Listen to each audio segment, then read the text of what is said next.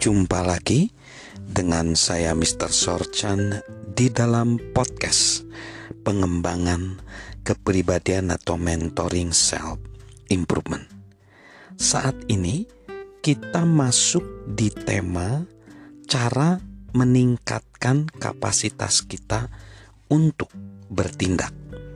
Ini dalam konsep prinsip perluasan di mana pertumbuhan selalu meningkatkan kapasitas kita.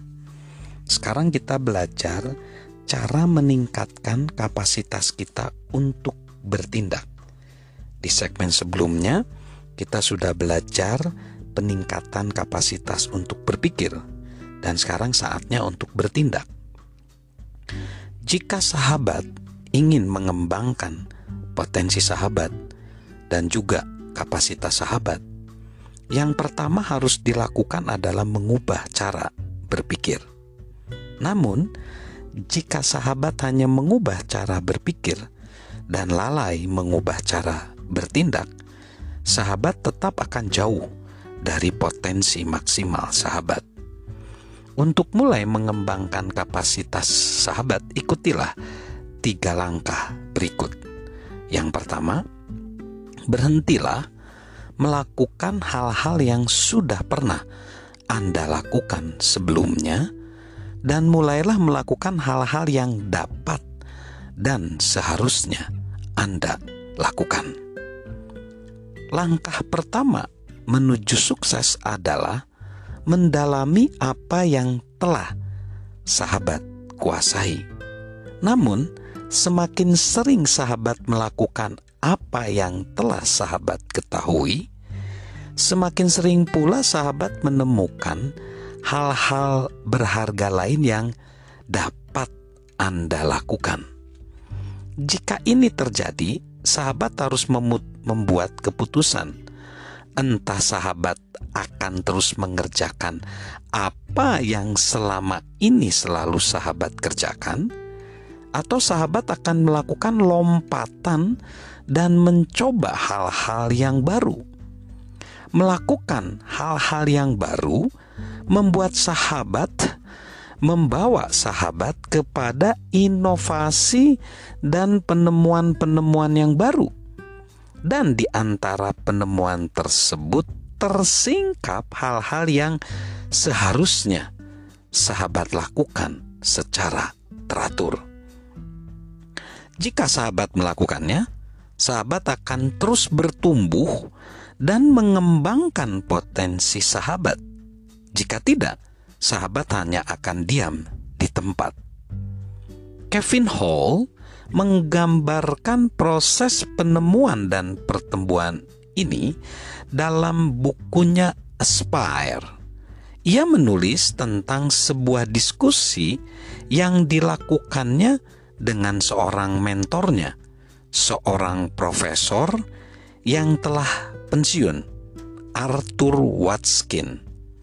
Orang ini menjaba, menjabarkan pertumbuhan seorang pedagang dari karyawan magang menjadi pemilik atau owner. Kevin menggambarkan percakapan mereka seperti ini.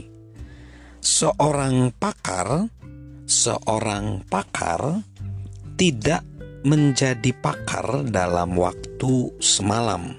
Ia menjelaskan, ada sebuah proses. Pertama, ia harus menjadi karyawan magang. Kemudian, seorang pekerja harian baru akhirnya menjadi pemilik atau owner. Magang, harian, pemilik. Tiga kata ini menggambarkan pentingnya melewati langkah-langkah dasar yang dibutuhkan untuk memiliki kerendahan hati yang setara dengan kepemimpinan sejati. Arthur menjadi semakin bersemangat seakan-akan ia sedang menyingkapkan sebuah kebenaran purbakala. Tahukah kamu bahwa magang berarti pelajar? Ia bertanya, kemudian mengajarkan bahwa kata tersebut berasal dari kata Prancis apendre yang berarti belajar. Di masa lalu, magang adalah istilah untuk seseorang yang akan memilih suatu pekerjaan. Kemudian, ia mencari seorang pakar di desanya untuk mengerjakan keahlian yang dibutuhkan untuk pekerjaan yang telah dipilihnya itu. Setelah mempelajari semua yang dapat dipelajarinya dari pakar setempat, si pemagang tersebut bepergian ke tempat lain untuk memperluas pendidikannya. Mengadakan perjalanan semacam itu mengubah si pemagang menjadi seorang pekerja harian. Seorang pekerja harian sering bepergian ke tempat-tempat jauh untuk mendapatkan kesempatan bekerja di bawah pakar yang mampu membantunya mengasah keahliannya.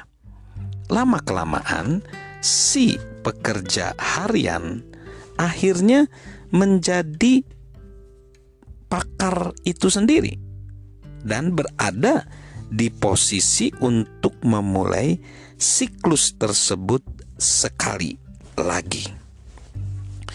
Proses mengembangkan potensi seseorang berlangsung terus-menerus, maju mundur, kesempatan datang dan pergi.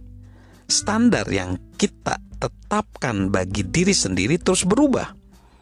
Apa yang dapat kita lakukan ikut berubah saat kita berkembang. Apa yang seharusnya kita lakukan pun turut berkembang. Kita harus meninggalkan beberapa hal supaya dapat menerima hal-hal baru. Ini dapat menjadi pekerjaan sulit, tetapi jika kita bersedia, kehidupan kita akan berubah. Pada tahun 1974, John menjadi yakin kalau segala sesuatu naik dan turun dalam kepemimpinan. Keyakinan tersebut mendatangkan semangat untuk memimpin dia sangat berapi-api untuk mempelajari cara memimpin secara efektif dan kemudian menjamah orang lain. Setelah beberapa tahun dia meraih suatu tingkat kenyamanan dan kecakapannya untuk memimpin orang lain dan mengajarkan materi tersebut. John menikmati apa yang dia lakukan dan melihat suatu tingkat keberhasilan tetapi kemudian dia mulai melihat kesempatan, hal-hal lain yang dapat dia lakukan. Dia memiliki kesempatan untuk menjangkau lebih banyak pendengar. Dia berada di persimpangan jalan. Apakah sebaiknya dia menikmati kehidupan dia atau berusaha memperluasnya? Perluasan berarti meninggalkan zona nyaman dia dia harus memulai sebuah bisnis untuk memproduksi bahan-bahan pengajaran. Dia harus mengembangkan orang-orang yang dapat bekerja sama dengan dia. Dia harus belajar menulis buku supaya dia dapat menjangkau orang-orang yang selama ini tidak pernah dapat dia jangkau.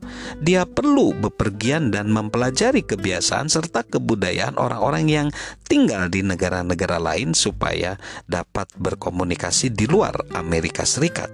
Semua perubahan itu membutuhkan waktu. Dia melakukan banyak kesalahan. Dia sering kewalahan.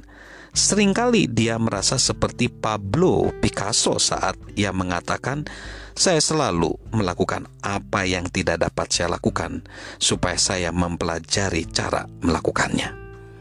Proses adaptasi dan perluasan ini terus berlangsung dalam kehidupan John hingga hari ini.